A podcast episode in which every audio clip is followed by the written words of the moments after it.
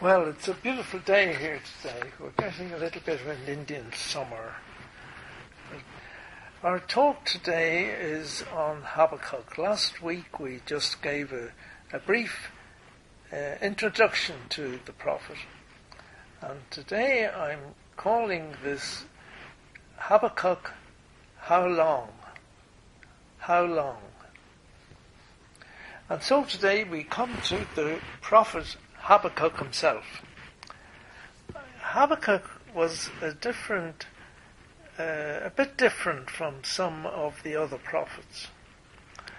I don't know about you, but when thinking of some biblical characters, I'm inclined to visualize them and see in my mind what each individual perhaps would have been like.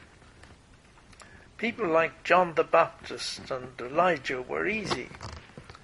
Men who were so distinct in what they taught and not afraid to speak out for their God.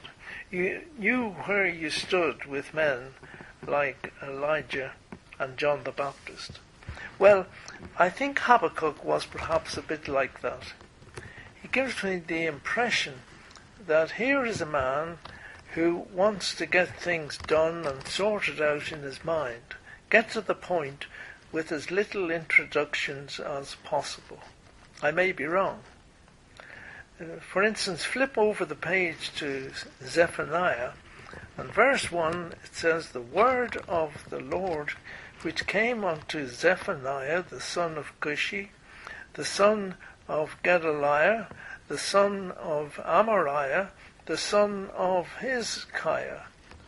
In the days of Josiah, the son of Amon, king of Judah. So we have the complete history there mm-hmm. of Zephaniah, whereas in Habakkuk verse 1 we see the burden which Habakkuk the prophet did see. We don't know who his parents were, we don't know much about him, but we know that he was a man who worshipped and worshipped his God and loved his people, Israel. God had given him a vision, an oracle. And we're looking at the first four verses and just maybe a glance at verse 5 of Habakkuk today. He'd given him a vision, an oracle, and this was bugging him as he wanted an explanation as to what he should do. In some ways, things in his mind just did not add up. So he did what to him was the logical thing to do. He brought it to the Lord in prayer. We used to sing that old hymn, What a friend we have in Jesus all our sins and griefs to bear. What a privilege to carry everything to God in prayer. Philippians 4 verse 6, Be anxious for nothing, but in everything by prayer and supplication with thanksgiving, let your requests be made known to God. And so, uh, I don't think Habakkuk would have known that little hymn, but he did what that hymn advises. Take everything to God in prayer. And that is how we have the first four verses of his book. No great introduction, straight to the point. And he says, O Lord, how long shall I cry, and thou wilt not hear? Even cry out unto thee of violence, and thou wilt not save. When I read these verses, I was reminded of a few verses in Revelation chapter 6 and verse 9 to 11. The picture is of those who will be slain for the witnessing of Christ in the Great Tribulation. Part of the Jewish godly remnant about whom we spoke a while ago. And here's what it says. And when he, Christ, had opened the fifth seal, I saw under the altar the souls of them that were slain for the word of God and for the testimony which they held. And they cried with a loud voice, saying, How long, O Lord, holy and true? Dost thou not judge and avenge our blood on them that dwell on the earth? And white robes were given unto every one of them. And it was said unto them that they should rest for a little season until their fellow servants also and their brethren that should be killed as they were should be fulfilled. And that's just a, a snippet of those people who had been killed in the Great Tribulation. And just in passing, for those who do not believe that God will avenge those who have rejected his Son as Saviour and Lord, my mind went back again to Luke chapter 4 and verse 18. Jesus speaking. He had entered into the uh, synagogue and at the start of his public ministry, and he said, The Spirit of the Lord is upon me, because he hath anointed me to preach the gospel to the poor. He hath sent me to heal the broken-hearted, to preach deliverance to the captives, the recovering of sight to the blind, to set at liberty them that are bruised, to preach the acceptable year of the Lord. And he closed the book, and he gave it again to the minister and sat down. And the eyes of all them that were in the synagogue were fastened on him. What an amazing event. He had taken the book and he had read those wonderful verses from Isaiah 61 verses 1 and 2. Our Lord was referring to that passage. And here's what it says in the Old Testament. Isaiah 61 verses 1 and 2. Much as Jesus said in the synagogue, The Spirit of the Lord is upon me, because the Lord hath anointed me to preach good tidings unto the meek. He hath sent me to bind up the brokenhearted, to proclaim liberty to the captives, and the opening of the prison to them that are bound, to proclaim the acceptable year of the Lord. And he gives that summary of what he was, what he came to this earth to do. To give sight to the blind, to sight to physically to the blind, but also to open people's eyes to see him as the Son of God, and so on. But then he stopped at a comma in that passage in Isaiah 61 verses 1 and 2. It says, as Jesus said, to preach the, to proclaim the acceptable year of the Lord. But Jesus goes on. The passage in Isaiah continues. And the day of vengeance of our God he stopped at that passage because the day of vengeance of God had not come and has not come but will come again after the rapture of the church. Men will see the vengeance of our God being delivered throughout the world. When our God came to this earth, He came unto his own, and his own received him not. And mankind has since rejected the free gift of eternal life offered to all. They prefer the pleasures of sin. And that is why, throughout the book of Revelation and elsewhere in Scripture, we see the day of vengeance of our God, which will be worked out on this earth during that great tribulation. And so we observe Habakkuk entering into a discussion with his God. We shall see how this discourse grows throughout this short book.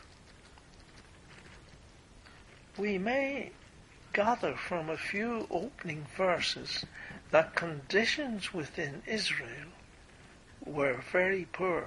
In fact, terribly bad. Habakkuk had obviously ex- was obviously extremely fond of his people, and it grieved his heart to see just how bad life in Israel had become for those righteous souls, any seeking to live their lives pleasing to God. Let us take a look And as we do a short study, let us place those conditions given to Habakkuk by God alongside those of our country and our world of today. We must admit to a similarity between the two. This vision that God had given him had weighed heavily on his spirit. What he wants to know from God is, Why dost thou show me iniquity and cause me to see grievance? Why do you show me iniquity and wrong? And you yourself look upon and cause me also to see perverseness and trouble? For destruction and violence are before me, and there is strife and contention everywhere. Therefore the law, the law of our land is slackened, and justice and righteousness never go forth. For the wicked surround the righteous. Therefore justice goes forth perverted. Everything is totally twisted and wrong. Nothing seems to be done about it. He could not see any power which the righteous could use to right all the evil which was so prevalent in his day. Here is a list, according to Scripture, of all that was wrong. Spoiling. Everything was being spoiled. You know, today we look at how conditions were even 30 or 40 years ago things now are so different. All the, the nicer things of life have become rougher. There's violence, strife, contentions, the law not being upheld, injustice, the righteous are oppressed, iniquity is rife, wickedness, destruction, and violence are before me. And that was his, uh, his prayer to God, explaining all these things that were happening. And nothing seems to be done about it. The situation is wretched. And thus the prophet says to God, How long shall I cry without any apparent answer? You show me the problem, but there does not appear to be an answer. The whole situation is just one big mess and nothing seems to be done about it. And now, in verse 5, we have an amazing verse. The prophet must have been somewhat surprised to get this reply from his Lord God. And here is a paraphrase of verse 5. Look and be amazed. You will be astonished at what I am about to do, for I am going to do something in your lifetime that you will have to see to believe. And so, as we are living in end times, read again those perilous times described in 2 Timothy chapter 3, foretold by the Spirit of God, and we see all the problems that the Spirit of God through Timothy reflects what is going to happen. I'm not going to read them all, we have read them before. But as you read them at home, 2 Timothy chapter 3, do you see a reflection of those days of Habakkuk in our world of this present time? May God help us each one to seek to live for our Saviour as a good ambassador for Christ, to remember those solemn words in 2 Timothy 3, verses 12 to 17. That list of all the problems in our world in 2 Timothy will, well, were ended by these few verses. Indeed, all who desire to live godly in Christ Jesus will be persecuted. But evil men and impostors will proceed from bad to worse, deceiving and being deceived. You, speaking to the Christians, however, continue in the things you have learned and become convinced of, knowing from whom you have learned them, and that your childhood you have known the sacred things which are able to give you wisdom that leads to salvation through faith which is in Christ Jesus.